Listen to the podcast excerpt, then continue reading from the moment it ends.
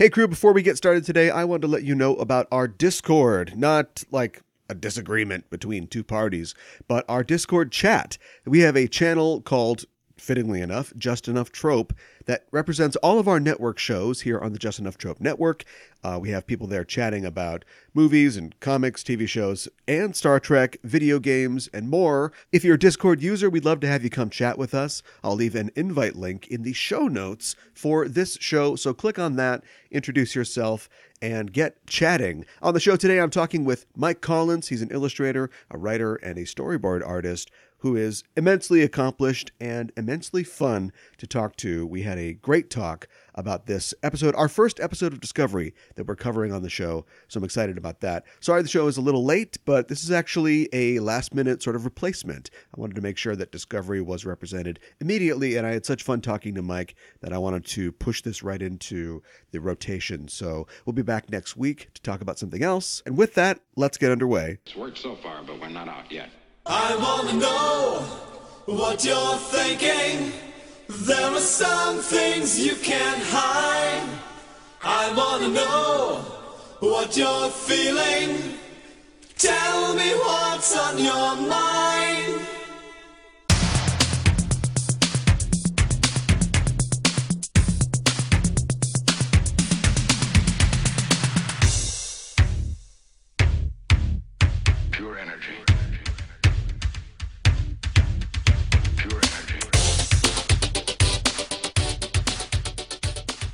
Hailing frequencies open, and welcome to Enterprising Individuals, the Star Trek discussion podcast that boldly goes into excruciating detail about the series, characters, and stories of the Star Trek universe.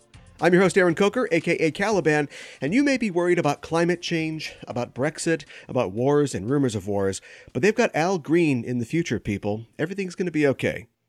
I'm joined on this episode by Mike Collins. Mike is an artist and a writer and has worked in comics in the US and UK for over 35 years, providing illustration for Marvel's line of Star Trek comics as well as Trek comics under DC's Wildstorm imprint. He's also been the cover artist on Pocket Books' line of Star Trek Starfleet Corps of Engineers books, and along with Ian Edginton was the co-author of the 2002 SCE novella Caveat Emptor. Mike, welcome to the show. Uh, a pleasure. Thanks for having me. That's good to have you. Permission to come aboard granted. Today we'll be talking about magic to make the sanest man go mad, the seventh episode of Star Trek Discovery. Writing for a weekly TV show is no easy feat. You've got to balance multiple characters and premises, develop those characters and their arcs over the course of a season, provide a unique and engaging story on a weekly basis, bring it in on time and on budget, and do the whole thing all over again the next week. The teams of writers behind each Star Trek series spend months charting the course that our characters will take. They shepherd their stories from pen to set to screen, and it's their careful stewardship of those characters that makes them so well drawn and captivating. Sure, Nicholas Meyer may have banged out the script for Wrath of Khan in a fortnight, but he didn't have to work on The Search for Spock, and look how that turned out. The secret weapon in the sci fi TV writer's toolkit, however, is the time travel episode. Want a character to reconcile with their past? Have them meet their estranged parent when they were young. Need a ticking clock for the plot? Have a character witness an impending apocalypse. As the scion of Trek storytelling on 21st century streaming TV, Discovery has the unenviable task of building a new narrative while keeping the attention of a new audience. But with a little time travel magic, it allowed our protagonists to catch a glimpse of what is possible if they can escape their own insecurities. But we'll talk about that a little later in the show. First, Mike, I always ask new guests to the program about their backstory. How did you become a Star Trek fan? Uh, it was. It's, this is a weird one. Okay, Uh, in, bring it Brit- on. in Britain, we, we didn't get the Star Trek TV show until the week after the moon landing. So this is actually the 50th Right. anniversary.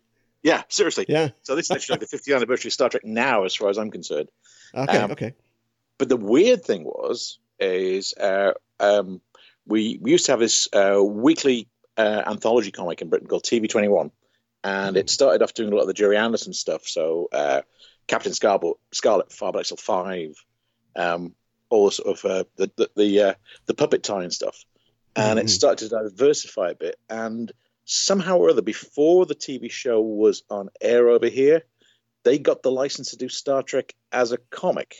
Okay. So, as a what would I have been? Been at eight at the time. So, as far as I was concerned, Star Trek the TV show was just like Batman the TV show. It was based on a comic. Okay. Okay. In my head, Star Trek has always been this TV adaptation of a comic strip I really, really liked. sure. Okay. So your way in was comics then, literally. Absolutely, yeah. That's interesting. Now I know that there's, uh, of course, Doctor Who has been on for even longer than Star Trek, uh, Oh, yeah. and started started in the UK, and that's something that we got a little later over here. Um, and there's a lot of like comics and uh, and of course a lot of tie-in novels and radio plays for Doctor Who as well. So are you getting? So you're getting Star Trek comics, but are you getting books? Uh, are you getting the photo novels like they had like in the uh, late '60s and early '70s? Yeah, we, we had uh, the, the well, we, we had the James Blish adaptations of the episodes where uh, because Oh James yes, was, yes, yes. he was based in Britain, so he hadn't seen the show. Uh, you you read the first couple of adaptations that he's got in there, and there's this wildly different show that was going on in his head, yeah, yeah, yeah. uh, which which I loved. I just thought it was great. Um, uh, that was quite enjoyable. Uh, we had we we did have the photo novels. They, I seem to remember those coming a bit later, but I Hmm. do remember getting the uh, the hard bubble gum with the trading cards that built up into a big picture of. Uh, Oh, I think it was from Mudd's Women, which is quite ironic considering the episode we're talking about today. Yeah, right. it's interesting to see how early authors and sci-fi authors and creators interpreted the world of Star Trek before we had the sort of canonized idea. You know, even in the first season of Star Trek, they're still building on uh, what's really going on here. You know, the Federation doesn't make an appearance until like a dozen episodes in, and just the concepts.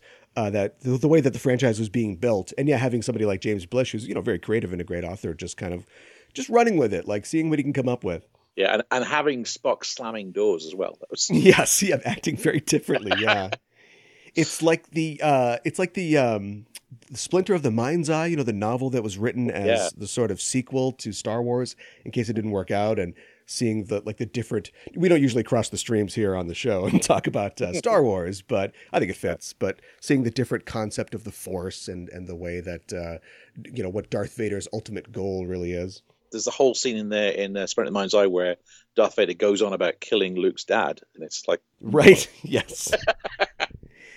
Figure that out, canon freaks. well, we're going to uh, dive into Star Trek in just a little bit. But first, I wanted to talk about uh, another sci fi franchise that you've got a long history with that I mentioned before Doctor Who. Uh, you've been drawing for Who in comics since its return in 2005 uh, for Panini's Doctor Who magazine, as well as uh, graphic novels and the IDW run. There's a lot of similarities in philosophy between Who and Trek. In fact, uh, Never Cruel or Cowardly would fit pretty well into the Starfleet Charter, I think.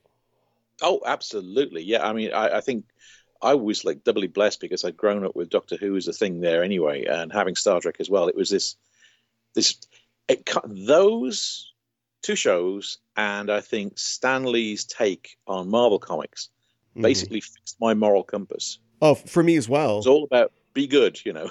yeah, That's be good. Yeah. And also, you know, being good is really complicated. It's never as easy as just just be good. Those words, uh, never cruel or cowardly, of course, originated from uh, Who writer and script editor Terrance Dicks, who we lost just uh, this last week. Yeah, he was a pillar of the franchise. Did you know Terrance? I didn't know Terrance, um, but uh, like a lot of other British Doctor Who fans, because we're going back before the days of DVDs, we're going back before the days of VHS or Betamax. Uh, The only way you got to re-experience a Doctor Who episode was like the Star Trek James Blish books, was you read the novelization. Terrance did a lot of those, so he was like one of my main authors growing up. Um, quite recently, I got to illustrate. There's a, a new uh, collection of Doctor Who stories coming out. Uh, it's in October or November. This is from Target Books. Yeah, it's a series Yeah. of short stories, and each one takes place either before or after or during a TV adventure. And I got to illustrate each of the book, each of the stories in the book. And uh, one of the stories is written by Terrance. That's really and great. it's like for me, that was like, uh, you, you know, that thing where you're like, you're a kid again because it was me Yeah, reading a yeah. Terrance Dicks Doctor Who story, and I get to illustrate it. Yeah, I thought, yeah. right, I've got to, yeah, I've got to meet the guy some point and just say, you know, what a thrill. And then unfortunately, you know, he he, he passed away last week, so Yeah. I missed that. Yeah, uh, I'll have a link in the show notes where uh, listeners can pre-order that book from Target Books if they want to. I Oh, was right. talking to um, uh, author Una McCormack on a previous show Yeah, yeah. about how uh, she grew up, you know, enjoying uh, all these same things, Doctor Who and Star Trek and Blake Seven, and now you know she gets to write Star Trek novels. And write uh, Blake Seven audio dramas, you know, and put words in the mouth of Avon. It's just like a like a weird, surreal experience for her. It, it really is. I mean, what's great is that we, we do have this thing now where a lot of people are working on these properties, are big fans. Um, Yeah. I mean, e- even like the showrunners, uh, Russell T Davies and Steven Moffat are just massive fans of the stuff. Going back way, way, you know, right, right to the start. Uh, they're, they're both at the same age as me, so we sort of grew up, you know, in completely different bits of the country, but we we had that as a link. So, because one of my other jobs is I'm the, the storyboard artist on the TV show, Doctor Who TV show. hmm We had an episode, uh, well, it's a two-parter, at the start of the season a couple of years back, which featured the Daleks really heavily, and I got to draw lots and lots of pictures of Daleks, and then they put the Daleks in the positions I'd drawn them. So I like had the biggest toy set in the world. That's, And uh, I, bumped into Steven Moffat in the reception of the BBC. He said, uh, "He said, uh, yeah, how's it going? Is it going well?" And I went, "You have basically made the seven-year-old me very, very happy." I said, Thanks for letting me play with the toys. Yeah. "Oh I was- yeah, yeah."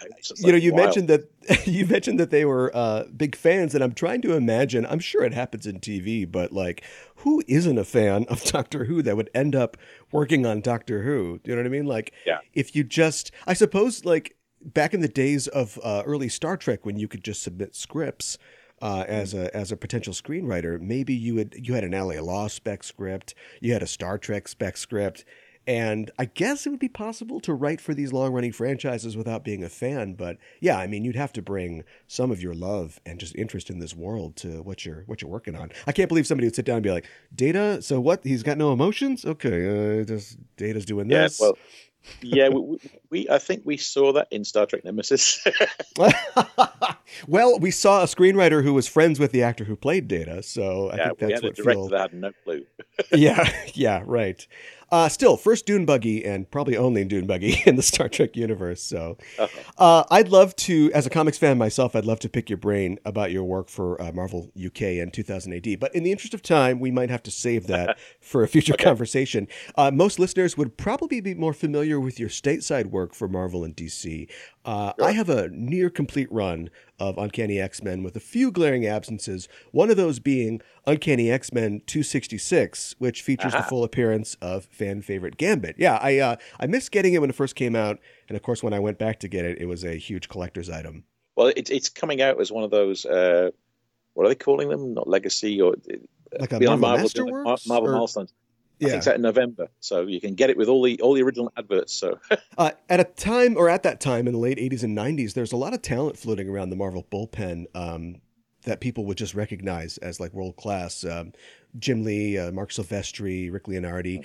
Uh, were you a regular on any books at that time, or were you doing like fill ins for things like X Men? it was a weird thing because actually I've been working for DC Comics for like or four or five years at that point. Um, Yeah. Uh, we had we used to have these big London conventions, comics conventions. It used to be the only convention we had each year, and DC sort of found out about the British artists because uh, Joe Staton, who'd been drawing uh, Green Lantern, had gone over to London and had met uh, Brian Bolland and stayed with Brian and his wife and sort of gotten really well. And he got Brian to do some uh, cover work for Green Lantern. Hmm. And there was this like moment of like, oh, there's artists over there. And so DC sort of sent over their talent scouts and sort of took a whole bunch of people back. And so DC had quite a big presence at a lot of those London shows, and I got picked up there. Uh, and I was doing superhero stuff for DC for a while, and then they got the rights to the TSR books. So lots of Dungeons and Dragons stuff. Sure, And, sure. Uh, because because I'd done uh, there's a, there was a, a strip in 2000 called Sláine. Because I'd Yeah. drawn Sláine, I sort of got on with that because I could do the I could draw dragons, I could draw swords. So yeah. right, fantasy. Yeah. so I, I did the TSR stuff for a couple of years, and then I, I went to DC and just said, um, "This is starting to wane, and as all things do, you know, things pass. Um, can I do some superhero stuff?" And they're going, I, "No, no, you're a sword and sorcery guy." I went, "But I started doing superhero stuff for you," and like, um, Yeah. "You're a sword and sorcery guy. We we, we know that." Um, and luckily, Alan Davis, uh, who's been uh, was like one of my oldest mates in the business, had said to me, "You know, so do you want to come work for Marvel?" And I went, "Yeah."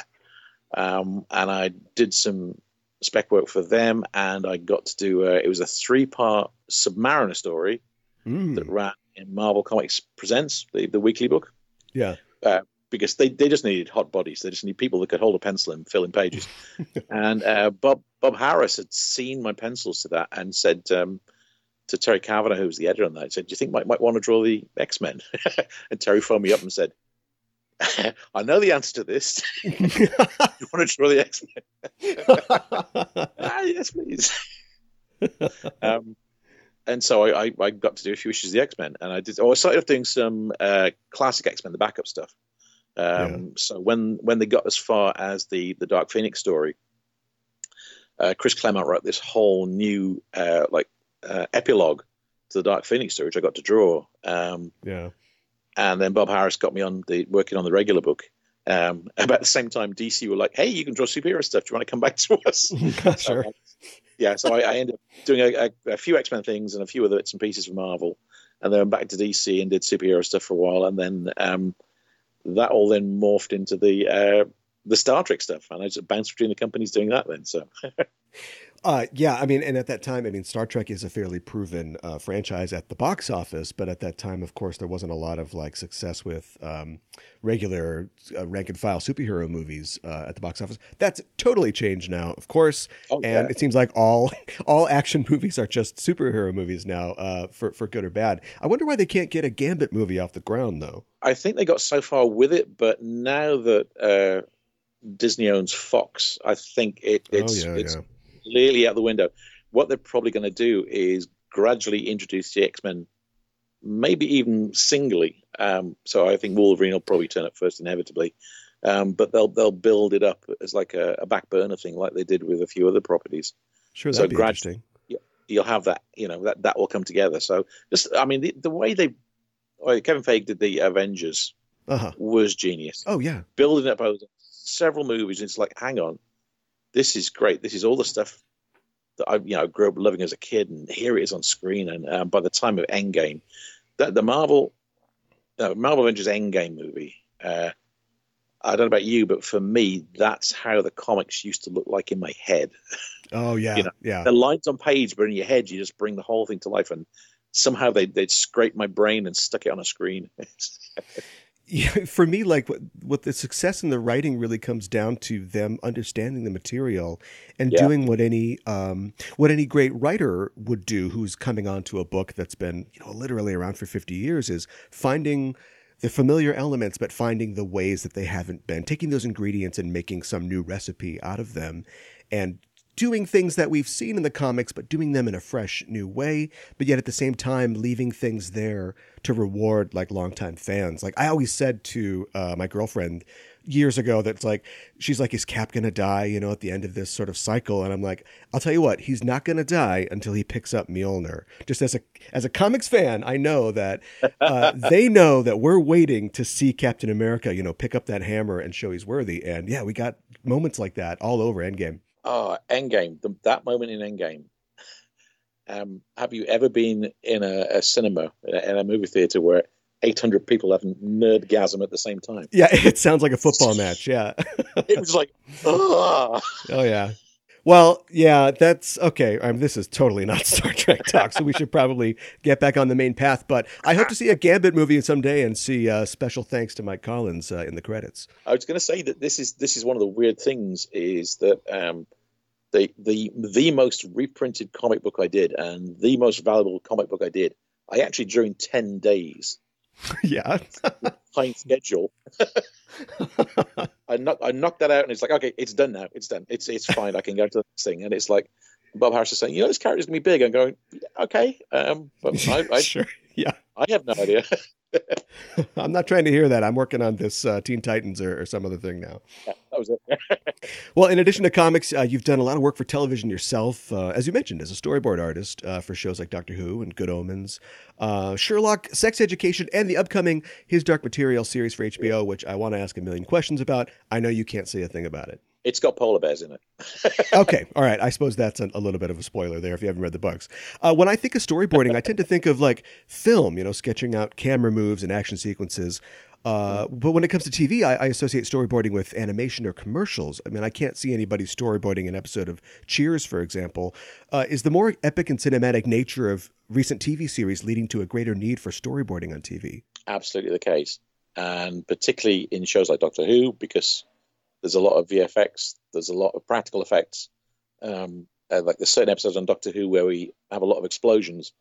So uh, Danny Hargreaves is the guy that's that blows everything up for BBC he's he's great at that. But the directors want to know that they can put the actors in a place where they don't, they don't get blown up.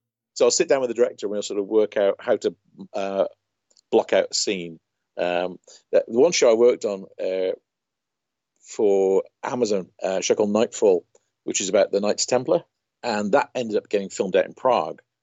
And one of the important things about having storyboards on that, I mean, one because you've got armies fighting, you've got you know, people with swords swinging all, all over the place, but because it was in Prague, most of the crew didn't speak English.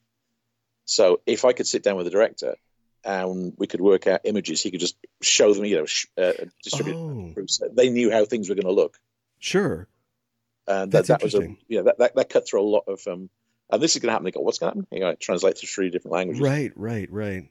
And for something like like Sherlock, certainly, I mean, there's a lot of information that's being communicated non-verbally. Um, yeah. with like on-screen text and Sherlock vision. You know, we see him computing and analyzing his environment. Uh, is that part of your storyboards as well?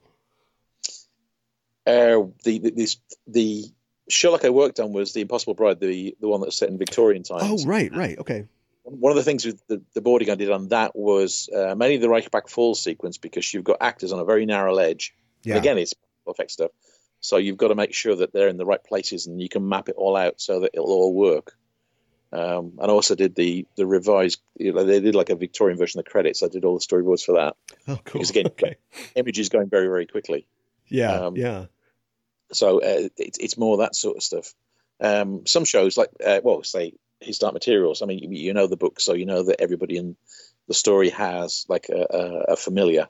Yeah. So you've got you, we have to design shots in such a way that they're you've got the actors and you've got where the CG stuff's going to be at the same time. Yeah, so. they're included. Yeah, yeah. Yeah, so that, that, that was quite fiddly. Um, it's a whole new world on TV. Yeah, it really is. I'm exercising a bit of captain's prerogative today. Uh, when we initially contacted you about being on the show, uh, you suggested that we could talk about Discovery, and I immediately thought we have to talk about Magic to Make the Sanest Man Go Mad. Everybody that I talk to says that that's their favorite uh, first season episode of Discovery. Why do you think that it got such a positive response from the fans? It, I'll tell you why. Simply because it's the first episode that felt like a Star Trek episode. Mm. Up to that point, I mean, I, I loved Discovery right from the off, but it was like this different beast because it was um, serialized TV rather than episodic TV. Uh, it was dark, it was uncomfortable and then suddenly this episode comes along, and it's like, hang on, what? This feels like it's something I remember, and I'm sure there's more of Alexander Courage's music in there as well than normally. Um, mm. And it, I mean, the, the whole setup of the, the, thing where it's like, oh, you know, you've got to re- interact with the crew, and you've got the, the, the sequence in the uh, the party and everything. It's like, okay, this is people enjoying themselves on the show at last. uh, and what I what I like about the episode is the way it sort of calls back to various different things because it, it's not because cause and effect is one they always refer to because it's the same action repeated all the way through the yeah, story. Yeah. When it starts off, if you don't know that it's a time travel episode, the first event in that story is finding this space whale, and you think it's Tin Man from Next Generation. And you think, "Oh, right. that story," and then yeah. it suddenly flips within you know two scenes. It's flipped, and you go, "Hang on, what what's going on here?" who's this guy in the Donnie Darko outfit? What's what's happening? yeah, taking those. It's like the comic book movies, taking those elements that are familiar, but then trying to you know introduce them in new, interesting ways. And it wasn't until I watched it again today, uh, in, in advance of uh, us talking, that I'd forgotten that the the music that's playing at the party is staying alive. it's all about them dying continuously. right, right, yeah. It, it's all, it, it itself is a, a remix because it's a uh, a 1990s uh, rap version of the song, so it's a remix itself. I'm glad that we finally get to talk about Discovery on the podcast. This is the first time we've covered Discovery. As you can probably guess, we've covered a ton of TNG and DS9 and everything else. Um, And I'm excited to finally get Disco represented on the show to get a chance to dig into it as a series. And it stands at an interesting point in Trek history as the first new series on TV since the end of Enterprise in 2005 it, you know, and just you know, Discovery's it's an exciting, it's a well-made show. Um, there's some fans though who aren't as receptive to a new addition to the Trek franchise. And as a Doctor Who fan, I'm sure you remember the dark times between the last Seventh Doctor serial and the debut of the new series of Who in 2005. And I'm sure there's some Doctor Who diehards who didn't like the new franchise. Oh yeah, the people that were just completely turned off by it. Uh, the, the idea that you've got well, the, the companion. I mean, you know, oh, who should we pick for the new companion? Oh, Right. let's let's get somebody that's had a couple of pop hits. And you go, why would you do that? yeah. Some people are like really offended by it, but Billie Piper is magnificent. Oh, she's great. Yeah. Uh, Twitter had uh, actually started a year later in 2006, but if it had existed, I'd, I'm sure there'd be a "Not My Who" hashtag. Oh yeah, absolutely, yeah. And why isn't the doctor got a silly outfit? Why is he dressed like a bloke? Why is he in a jumper? Yeah, yeah. It's funny because my real introduction to, and I'm a huge Who fan as well, uh, is uh, my introduction was the Fox movie, uh, the American Okay. TV movie. You know, I'd seen it on TV uh, as a kid, just knowing that it was a guy uh, in a scarf, you know, running from uh, from cardboard robots. But it wasn't until I was in, um, I think I was in high school or junior high, and that Fox movie came on. And this is in the early days of the internet, so I kind of knew who the character was, and it was called Doctor Who. So I actually had to go to like message boards and you know be like, "What? What is this? Like, is this is this the same thing as the guy with the scarf?" And that's where I started to learn about the aspects of the character. And he has two hearts, and he has a TARDIS, and all this sort of thing. And that's that's kind of how I got into it. So, you know, you could you could jump on at any point. Absolutely, yeah. I mean, just it's somebody that comes in and changes the world, but yeah, you know, because it needs changing. because it needs changing. Yeah. yeah. Well, I think this is a pretty good jumping on point for anybody who wants to get into Discovery. It's the episode Magic to Make the Sanest Man Go Mad. It first aired on October 29th of 2017. The episode was written by Aron Eli Coleite and Jesse Alexander. Coleite is no stranger to superheroes. He was a writer and producer on the first season of Heroes on NBC. He'd also go on to write for Ultimate X-Men at Marvel, and he was a producer on the first season of Discovery, and also wrote with Alexander the Discovery episode "The Butcher's Knife Cares Not for the Lamb's Cry." So they like these uh, long titles. Uh, Coleite also wrote the pilot episode for the upcoming Netflix adaptation of Locke and Key. Oh wow. Uh, Jesse Alexander was also a writer and producer on Heroes, and he served as a producer on the ABC series Alias and also on Lost. He was the showrunner for the second season of the Starz series American Gods, and he also wrote the 2009 comic one shot Sergeant Fury and His Howling Commandos Shotgun Opera. Ooh. Did you guys get, um, you got all those 60s comics. Did you get uh, Sergeant Fury and His Howling Commandos in, in the UK? Yeah, we did. Uh, um, it wasn't a comic that bothered me that much because one of the problems I have is growing up in Britain, a lot of the comics we got uh, in the 60s and 70s were all these war comics Oh, yeah. because because we won the war. Right, That's like- right. and I, I, I really, really hated war comics.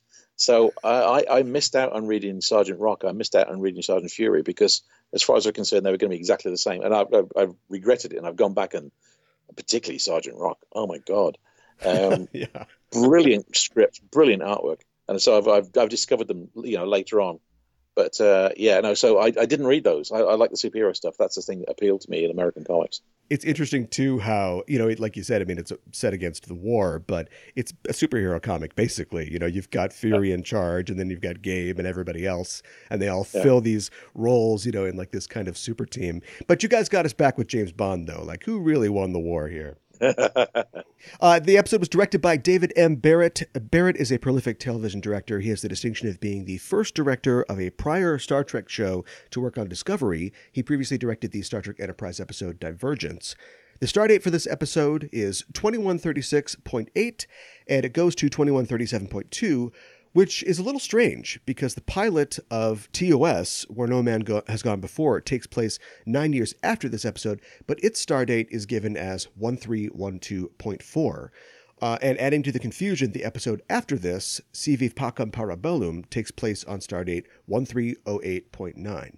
So time is very important in this episode, and of course we relive the same day over and over again many times. But I wonder why there's this sort of strange um, variance in what the star date is. Uh, I don't know if it's a mistake or it's a commentary on something. I strongly suspect they wrote the numbers down as holding patterns and nobody changed it. it just yeah, I often wonder. I mean, that's clearly how it was done uh, on on the original series. Just what is it again?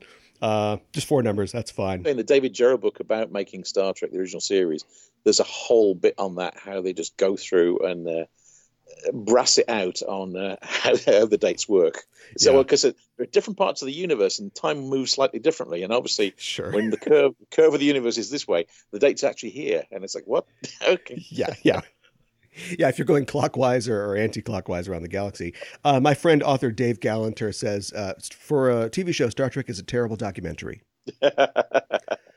Well, your assignment, Mike, if you, if you can, is to give us a 25-word synopsis of Magic to Make the Sanest Man Go Mad.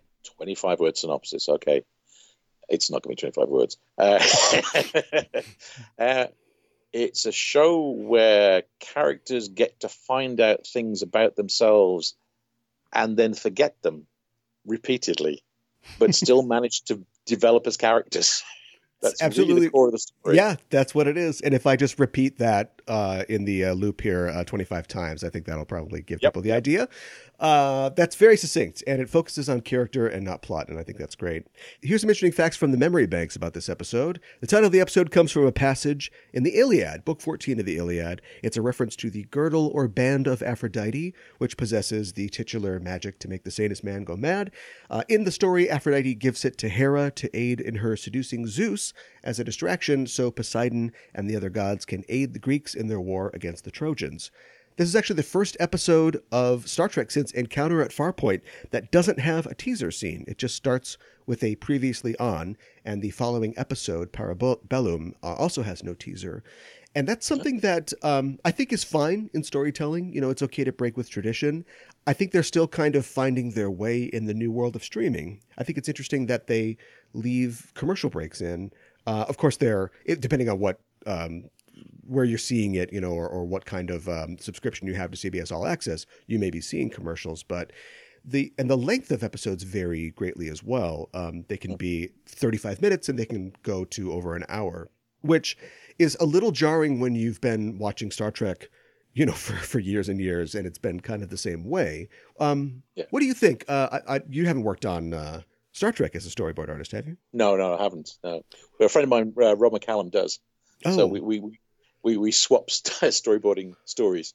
So- Sure. So, what, so does it start then at the script? Like when they come to you, uh, are they just giving you a script and it's X amount of pages?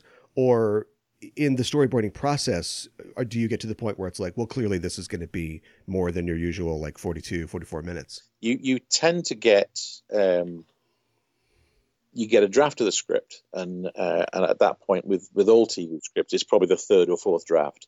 Mm-hmm. Uh, uh, uh, what I what I tend to do, and I think Rob does as well. You sit down with the director, and the director goes, "Okay, I need this, this, and this storyboarded because, again, it's because of effects or what have you." Yeah. Um, and then you break it all down and see how this is going to work in such a way. And what I found with my storyboards is, uh, even on uh, a weekly show like Doctor Who, is uh, my artwork will actually change because of the needs of the director.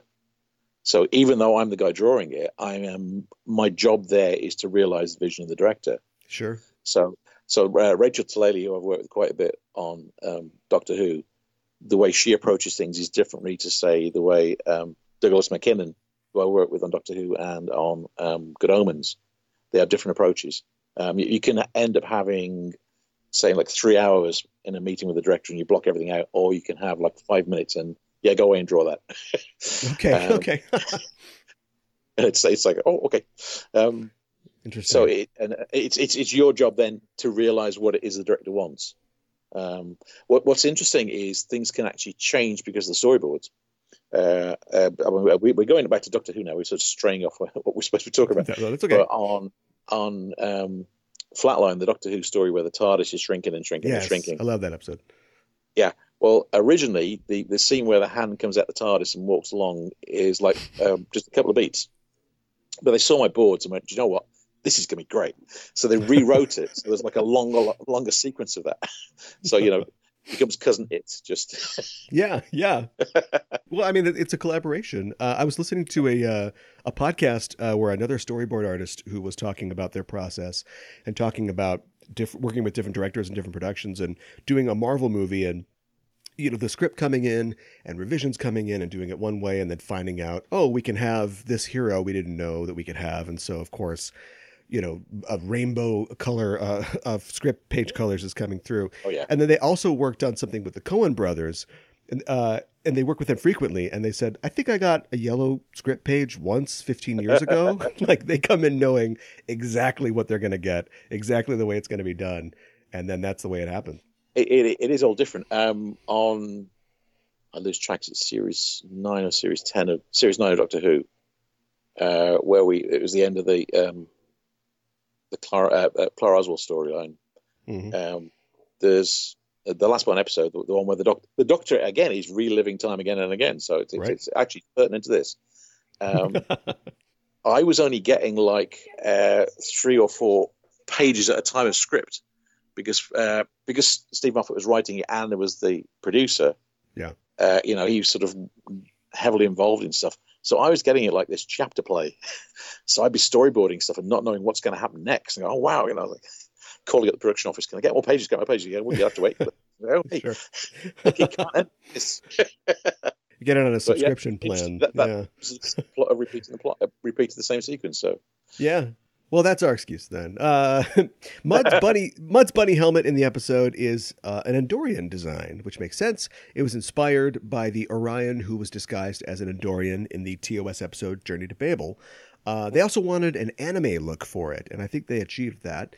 Despite the storytelling ambitions and effects present in the episode, uh, it was actually conceived as a bottle show. That is, an episode that uses existing sets in an effort to save money. And I understand the sets and I understand like casting um, guest actors, but there are so many effects in this episode. I can't imagine they saved that much money. no, I, I, I can't. I can't say that at all. And it's interesting about the makeup because I mean, the thing for me, as soon as um, Mudd comes out wearing that outfit, the first thing I thought of was Donnie Darko, which Yeah. is again a story about Another repeating ref- times. Yep. Yeah, this it, this episode is chock full of those uh, of those references. Well, despite the uh, money that they saved uh, and the effects, when it comes to practical actors, of course, uh, you have to do the work. And the party scene was very time intensive and took four days to film, Oh, uh, which is interesting for you know just having like two or three scenes, basically two or three setups. Um, this is also the first Discovery episode in which no Klingons appear on screen. Uh, Discovery as a series has had no apprehension about featuring modern music, that is 20th and 21st century cultural references, and two 20th century songs feature in the party scene, specifically We Trying to Stay Alive by Wyclef Jean and the Refugee All Stars, which samples Staying Alive, of course, by the Bee Gees, and also it includes Love and Happiness by the Reverend Al Green. Yep. And just a little bit of time travel loop accounting. Uh, Mudd kills Captain Lorca and presumably the entire crew of Discovery at least 56 times in this episode. Uh, based on that number, Discovery would experience 28 hours of elapsed time in its repeating loops. That's always sort of the dark side of second chances and repeating loops. They go through that also in Cause and Effect on TNG, where they calculate that they've been in the loop for like 17 days or something like that. Yeah. Uh, this episode was nominated for a Hugo Award for Best Dramatic Presentation Short Form, but it would lose to the Good Place episode, The Trolley Problem, which Oh. that's no shame in that. That's a great episode, Oh too. no, at all. I love the good place. Let's talk about some of the guest stars in this episode. Katherine Barrell plays Stella Grimes. Katherine Barrell is the first actress to portray Stella Mudd on screen. Uh, Kay Elliott plays her in I Mudd, but that was, of course, a series of androids who, Yep. let's face it, were somewhat spitefully, I think, uh, designed and built by Harry Mudd. At this point in his life, he's got a negative uh, opinion, I think, of Stella. Uh, Barrell is also a series regular on the series Workin' Moms and Wynonna Earp. Uh, Peter MacNeill appears as Baron Grimes, the father of Stella. He's had a long career in television and film since his start in the 70s and has appeared in such films like Crash, Dog Park, and History of Violence. He's also had many TV roles, and he was a series regular on the U.S. version of the British show Queer as Folk uh, from Russell T Davies and the Canadian series Cats and Dog and Call Me Fitz. And he appeared in the 1990 movie uh, Stella, starring Bette Midler. Random fact there. Uh, I wanted to point out uh, random communication officer man, who is not appearing for the first time in this episode. Of course, he's played by Ronnie Rowe Jr., and his character's name is R.A. Bryce. Uh, but this is the first time that he is sort of called out uh, on the screen.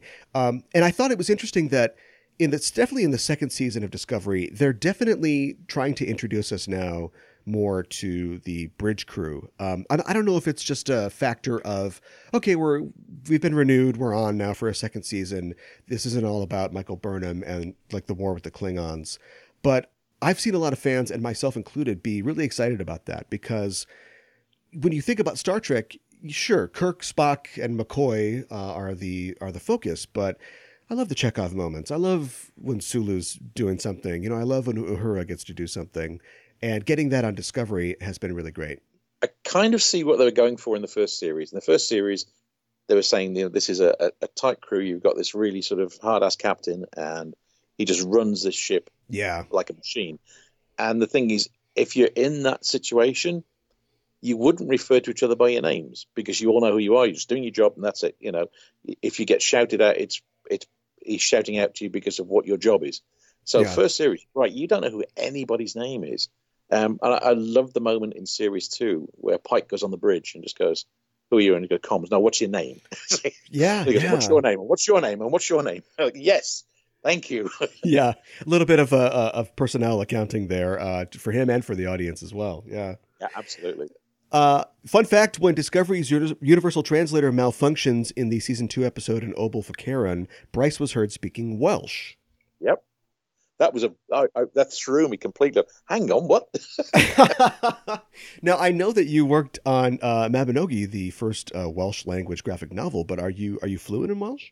I can order beer. Um, Okay. Oh, hey, that's fluent enough. Just yeah. flew as you need to. No, uh, my, my daughters can speak Welsh because they've they've sort of grown up. Um, and my, my eldest daughter actually is a, a, a primary school teacher, so she teaches little kids, and Oh. quite often because of uh, Cardiff is mostly English, Hmm. but uh, if you go into the valleys and you go into uh, mid Wales, then Welsh is the first language. Okay. so okay. she sort of, uh, and her, her husband actually is a, a native Welsh speaker as well. So um, it, it's there, and I can follow it a bit. Um, but speaking it, it's it's I've got one of those minds that sort of uh, is binary. So if I'm speaking English, Sure. Speaking English. If I'm speaking foreign, I'm speaking French. Sure. So I, I, hey, I, I did a, a course in um, sort of learning. I've done it a few times trying to learn Welsh, and I get so far along with it, and the moment I'm under pressure, I'll start gabbling, and they go, "You're speaking French," but, but that's foreign. That's is that fine? Yes. You've got like one drawer in your brain for a foreign language, Yeah, and yeah. we got to take French out of there. Yeah.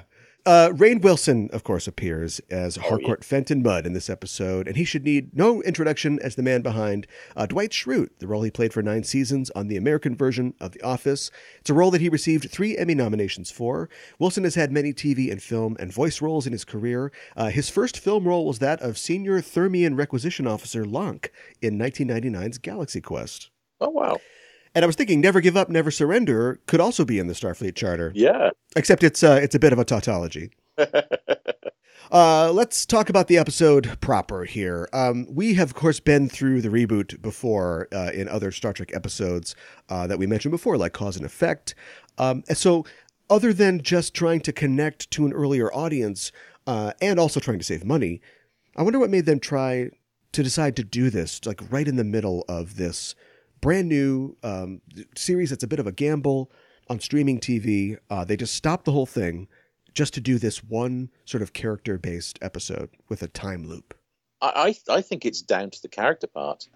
I think they, they wanted to advance the relationship, uh, and if you've got this sort of hell for leather, grim, gritty war story going on, then you, you can't really do that. You need like a pause, and by creating that device where um, they could keep meeting up again, and it's it's almost like their relationship develops, even though it's the same thirty minutes repeated.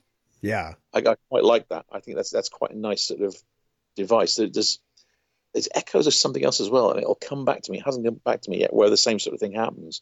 Um, of course, it's a bit of Yesterday's Enterprise in there as well, Yeah. because the whole thing that, that the Guinan role in this one is Stamets, so he's the one that is out of time and knows that things are changing. and that's that's quite funny in itself as well because of that whole bit where you know tell me something that you wouldn't tell anybody else and nobody else would know, so that next time I see you, I can say this. So I, I like I like that about it. it it's just a, it's a puzzle box thing, and Star Yeah. Trek likes its puzzle boxes. Ship in a bottle, the you know the Moriarty episode. Yeah. That it, it's all about solving things, and by creating this a deliberately artificial environment, you actually create something quite sweet and lasting for the characters. Yeah, it's sort of putting your characters, you know, in this sort of crucible, and that's different than their normal circumstances, and then and then kind of seeing um, what comes out of them. And like thematically, I really like the fact that, well, well first of all, I like the fact that we've introduced, you know, in earlier episodes, this idea of uh, Stamets getting this um, this magical uh, space tardigrade uh, DNA inserted Yeah. into him, and so that makes him gives him an awareness um, beyond uh, like a normal person existing in that time period. I feel like some depending on like what series you're looking at like the doctor sometimes has this if there's a paradox or there's something wrong with time mm. everybody else is going about their lives but the doctor sort of stands apart and outside of that and he's like wait a minute i know something's wrong here. We have to we have to fix what's wrong.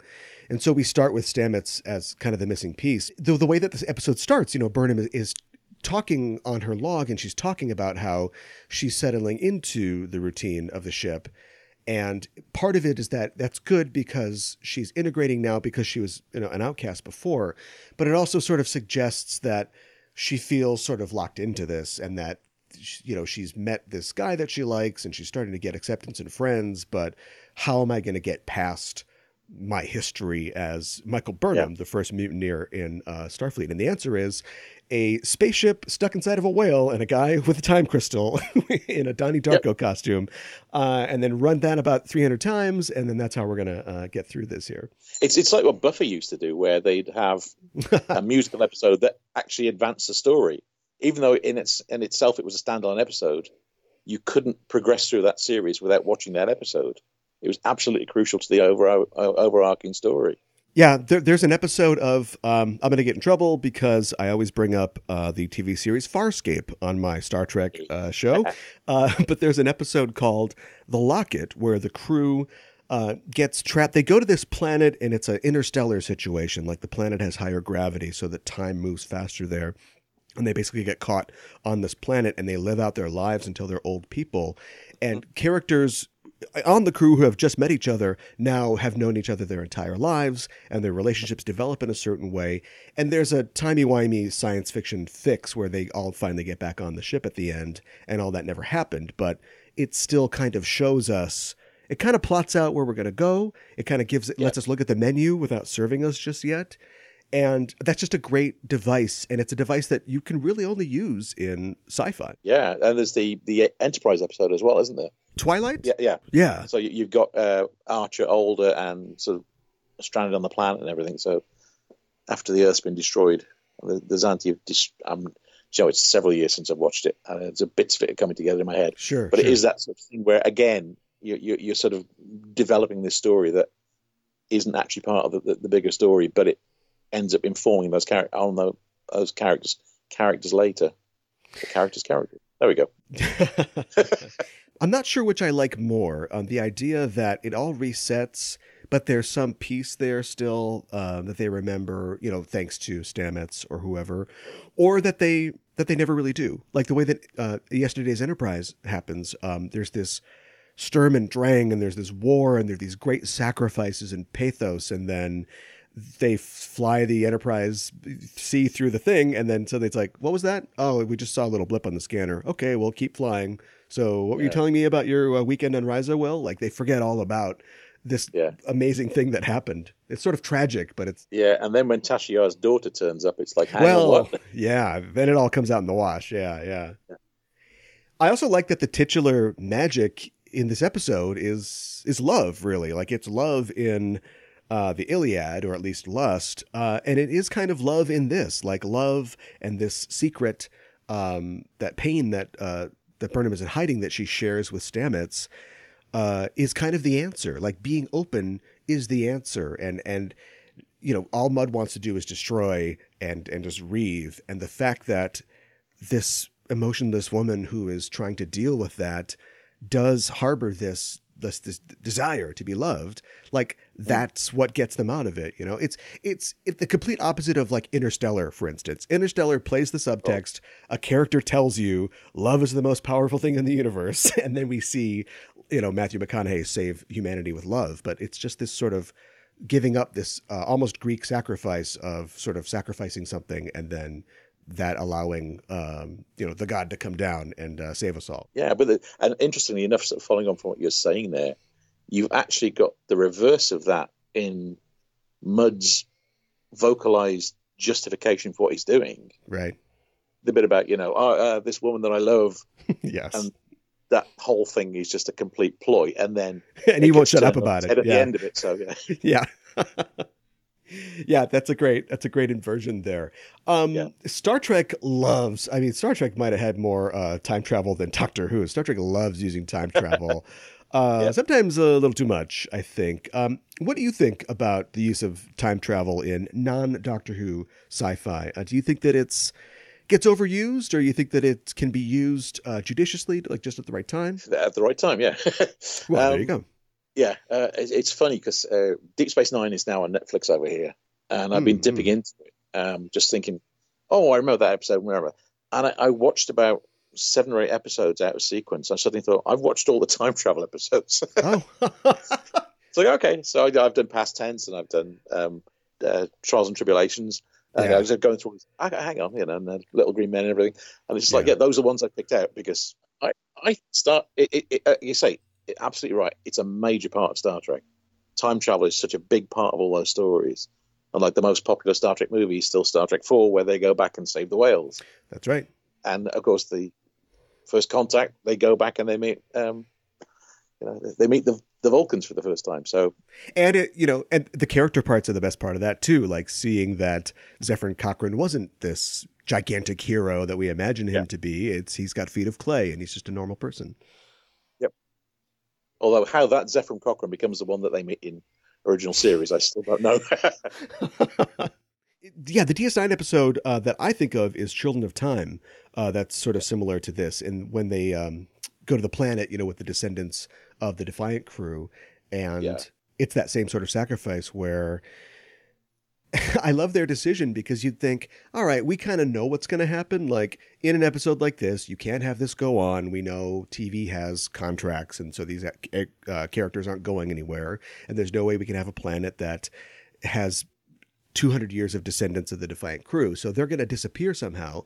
But at the end of that episode, the Starfleet crew members decide we can't let these people die. Like, this is what Starfleet is all about. If this ruins our lives, it doesn't matter. Like, this is the mission of Starfleet. So they're going to go along with it.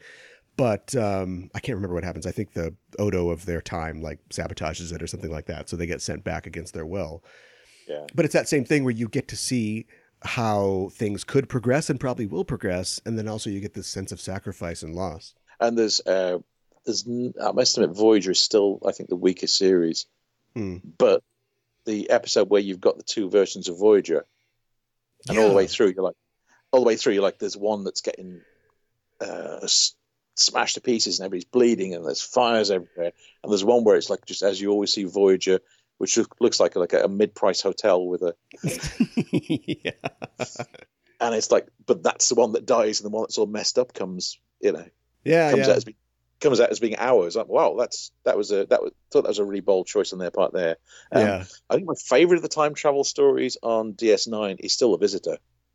Oh, Seeing sure. Jake growing older, I I just love that because he's still got that there. It's it's still part of his life afterwards. So Harry Mudd, uh, of course, is in this episode. It was, I think, probably a, a no-brainer choice when you're rooting around in this era of Trek, looking for familiar characters that you can bring in.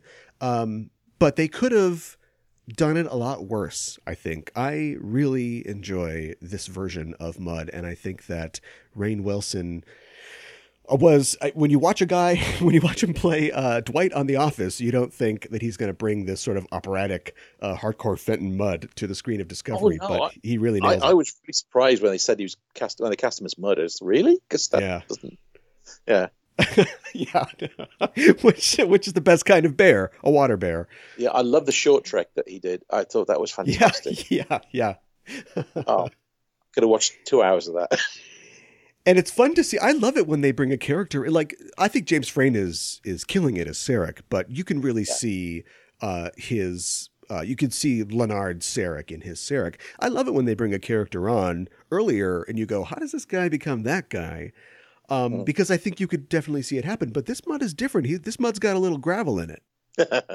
Yeah, he's a he's he's a different kind of person. Uh, he's not the sort of petty criminal that we see uh, later on, and you can get into the ethics of time travel, I think, as well. In that he commits, oh boy, five thousand conservatively murders over the course of all these loops, and of course the last. Uh, maybe he maybe his thing is we learn that he has done this before uh, when he robbed a Betazed bank, and they theorize that he must have had a time crystal. That's how he was able to learn the pattern. And we see that cool thing that you see um, in like Groundhog Day, for instance, uh, where he just knows everything that's going to happen in this deterministic way. And that allows him to, of course, sneak in perfectly. So maybe he's committing these murders and he's not like a total psychopath. He knows once he gets it exactly right, nobody has to die and he can get the best of Lorca and see that look on his face as he, you know, flies away. Yeah. I'm hoping. Otherwise this guy's a terrible person. No, it, it creates a very interesting sort of philosophical thing, doesn't it? That if if they're going to come back, have they really died? Have Is I really killed murder? anybody? Yeah. Yeah. Yeah, they say he's mad, but he says, of course, he's Mudd. Yeah. I also really liked. I I also really like the idea of the Gormagander, um, which is I love space fauna, and I think that we don't get enough space fauna uh, in Star Trek. No, no, no. Like I say, Tin Man. That's the first thing I thought of when. uh, Yeah, uh, yeah. I'm sure that that's what they wanted you to think as well. The idea of Yeah. flying whale, space whale. Yeah, um, I hope that they um, I hope that they return someday. Yeah. I like the party scene in the episode. I've heard that I've heard some people complain that it's too modern. You know, they've they've got solo cups and they're playing beer pong, you know, and have rap music. But all the parties on TNG and DS9 are them eating cake and Riker's playing the trombone or, or something. Like Yeah. they seem so stuffy. So it's nice to see that humans in the mid 23rd century uh, know how to get down still. Yeah, I mean, it's one of the things that uh, Russell T Davies was very clear about when he was doing Doctor Who. Really? Uh, he wanted things to be accessible to a contemporary audience. I mean, wh- what he said is, okay, you're watching this, but what is it? You're seeing it on your terms. That, uh, like in this story, you know those songs that they're listening to, but those aren't the songs that they would be listening to. It's actually treating it as this is a version. that It's like this is a translation, rather than trying to do space music, which is always disastrous. Never works. Yeah. Except for uh, Yeah. the cantina scene in, in uh, Star Wars. Yep, but even that's like like, like jazz. Yeah, it's basically jazz. Yeah. yeah.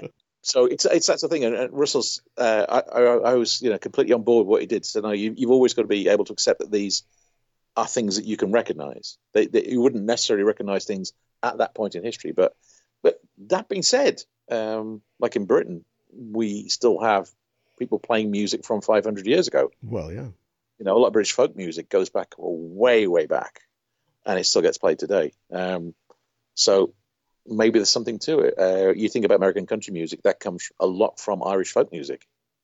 There's a lot to that. Yeah. So that maybe it wouldn't be that different, but probably it would. yeah. Also, you know, it's a party, so they need a real a real banger for for the party. Yeah. Like they could play some old English lute music, but it wouldn't uh, necessarily be what they Yeah, want to dance to. yeah.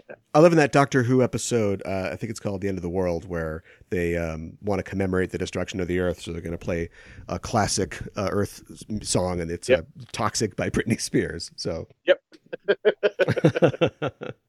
Yeah, and also the thing about the party sequence at the start, and as it bounces through it, that seems to be a lot of handheld camera in that as well. It's it's suddenly it's like whoa, I'm watching Star Trek, but this is this is a lot more naturalistic, and it's like oh, okay, so so it takes you by surprise a little bit yeah, because you used to lot formal setups of shots, and then later on, obviously when we get into the action, we go back to the framing that we used to. I was going to ask you uh, as we get near the end of the show here. You'd mentioned before Picard. Uh, I wanted to know what you thought about the idea of Picard and some of the shows that are coming up for Star Trek, like Section Thirty One and Lower Decks. Picard is just a, a oh wow. Uh, thumbs up. like, well, I, I, well, I just heard, you know, when, when they said, "Oh, we're going to do a series with Picard," I thought, "Oh, really? I, because he's going to be on his own, or is some of the crew going to be back, and is it going to be one of these sort of like reunion shows and it can be nostalgia. Uh, I wasn't sure, and then that trailer. Oh my god! I don't know how many times I've watched that trailer. Yeah. There's so many beats in that. Watching things about it, thinking uh, I got theories about when we see data in there that there's there's there's issues about that and hmm that they haven't addressed yet. And you can see though there's a through line to it, and you can see Patrick Stewart like acting his age. Um, mhm. He's not trying to be the the young hero. He's not trying to be the you know sort of a, this is somebody that's gone through a lot in his life, and you know, Yeah. at a certain point things have been so bad that he just stepped away, and now Yeah. been called back in it. You know, it, it's it looks fantastic. It really does. I was, I think I've said this on the show before, but one of the things that it just seems like a no brainer, and I'm glad that they did, is that sure, it's a sequel series to TNG in a way, in that it has and stars uh, Jean Luc Picard, but it's the first look that we're getting. It's the first vision of the future, the future of the future that we're seeing. Yeah. So it's really a sequel series to everything Voyager, DS9, everything from that time. And it looks like they're leaning into that because, of course, we've seen Seven of Nine, and I'm sure we'll see other familiar things revisiting that world. Rob Picardo's turning up in, isn't he? He said he's in it, so That's the yeah, that's what we've heard. hmm that that'd be great. Um, another show that is not going to be revisiting a world; it's going to be going in a whole new direction. Is Section Thirty One? Uh, what do you think about the idea of a Section Thirty One show starring uh, Mirror Georgiou? She's just wonderful. She's Yeah. so fantastic. She's great. But isn't she? I, but the thing is, isn't she on Discovery when it goes into the future? I thought that too. Um, so clearly, uh, either she found a way off, or yeah, we're gonna have to deal with her finding a way back. You know, she is the devious Mirror Georgiou, so I just figure she's got a time crystal in her back pocket. She just hops in that angel thing. And she's like, "Good luck, guys!" Just heads back to the 23rd century. I, I'd loved if they'd done it with Bashir, though. That would have been, Sure. you know, I could I could have watched a series of that. Uh, Yeah. Alexander Siddig's secret agent, Julian Bashir. with the success of uh I'm just assuming the excess uh, success of Picard. Uh, there's no reason that they just couldn't greenlight another sequel series, which is like an older Bashir, maybe as old as he is, or age him up a little, and he's um, you know the spy man. He's the George Smiley version of uh, of Bashir. And so he's recounting all of his exploits as a younger Bashir, uh, you know, played by a different actor, uh, doing all these Section Thirty One things. Oh, absolutely. Yeah, uh, I gotta cut that out. I'm gonna I'm gonna pitch that. oh yeah. Um, there's the, the cartoon as well, isn't there? Lower Decks one. Yeah, that, yeah. That looks interesting. I'm up for that. I've only seen like the model sheets, so I'll- I'm, I'm intrigued to see how it, how it works as a show. Yeah, I'm up for something that is just uh, just spitballing. You know, it has no uh, legacy to maintain. I just can't imagine the pressure on people like Michael Chabon and the writers on Picard. Uh, but it's just like let's just riff. Let's just see what where we can go. Star Wars has been very good at this, doing like comedic versions of you know Twi'leks and stuff on Robot Chicken, just taking this established Yeah. world and just spinning out something fun. And so I'm glad that Star Trek's finally getting a chance to do that officially. Yeah. As we get to the very end here, is there anything that there's left unsaid about the episode uh, that you wanted to mention still? How much fun Jason Isaacs has in this episode, dying. Yeah, absolutely. I love how we really see, you know, at this time we didn't know if he was a good guy or a bad guy, but we definitely know that he is not a, a details guy. So I love when they're talking about the whale and he's just like, yeah, I don't care. Have fun. Just go take care of the whale, whatever. Uh, the, the many deaths of. Uh, Yeah, some some shocking shocking deaths too. That sequence. Oh, speaking of storyboarding, that sequence where Mudd really goes into overdrive and we get like the succession of kills. You know, where he's just sort of killing him, turning around, same Mudd but new sort of setting, and then killing him in some other terrible way was uh, greatly choreographed. you, you, you really have to get Rob McCallum on and ask him about it. Oh yeah, I will do. Let's talk. My space dad can beat up your space dad. Who's your favorite captain and why? Uh, it's going to be Kirk because he was there first. Sure. Although, do you know what? Uh, Pike, played by Anson Mount, might be edging him. I just thought that was a tour de force. Playing a character that you know that had been around for like two episodes or a two-parter, um, and just making it his own. I just thought he did a fantastic job. Yeah, and certainly I, I love how, you know, in a second season of a show that started with seeing an evil captain, seeing a main character who had made a mistake and sort of forgotten the ideals of Starfleet, like positioning Pike as just the mold, you know, just the Yeah. the guy that comes off the production line when you're going to make a Starfleet officer. Yeah, I thought that was really great. Yeah. Well, now that we've reached the end of the show, you'll receive a commission and the rank of ensign in our Starfleet. What department on the ship do you work in? Probably the kitchens because it's the easiest job of the lot. You just press a button. Sure. Yeah. Well, yeah. Depending on uh, what century you're in, I think you have to mix the potatoes still if you're in the 23rd century. But yeah, it Yep. certainly gets a lot easier as we move to the 24th century. Yeah. I always like the emphasis on real food in Enterprise too. Like they always have a scene where they're eating in the uh, captain's mess and they're eating uh, Yeah. spaghetti and meatballs or something like that. well, Ensign Collins, thanks for joining me to talk about Star Trek in the Star Trek universe. If people want to continue the conversation, and they can at at EISTPod on Twitter and the Enterprising Individuals Facebook page, where can people find you online? Uh, well, I'm on Facebook. I'm on Twitter, where my my Twitter tends to sort of vary between comics, politics, and cat videos. That just sounds like a Twitter account to me. My, young, my youngest daughter refuses to let me go on Twitter. If I do anything political, I have to follow it with a cat video. So ah, okay, you know, right. you know things are bad with Brexit when lots of cat videos turn up. good balance. That's a good balance then. Yeah. Uh, I wanted to remind, remind listeners that we have a separate podcast about Star Trek Discovery called Discoverage, where I and my co host Ella Pearson discuss every episode of Star Trek Discovery immediately after it airs on CBS All Access. We go live just minutes after the episode debuts, and we talk with special guests about that night's episode. You can find that show on our usual show, show feed or find out more by going to enterprisingindividuals.com. Mike, do you have any work coming up that listeners should keep an eye out for? Well, his Dark Materials. Um, been a real pleasure boarding that, and obviously the next series of Doctor Who.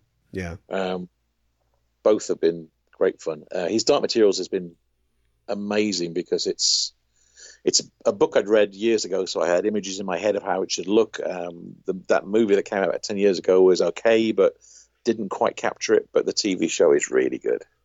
Um, it's a fantastic piece of work. Uh, in terms of comics work, and it sort of ties in a bit to everything else we've been talking about. Um, I've got a, a graphic novel out at the moment, which is about the first moon landing called Apollo. Uh, it's written by Chris Baker and Matt Fitch, and they have done a fantastic script on that. They they actually came up to me at a comics convention in London, and they said, um, "Can you give us some advice on? Um, can you read our script and give us some feedback?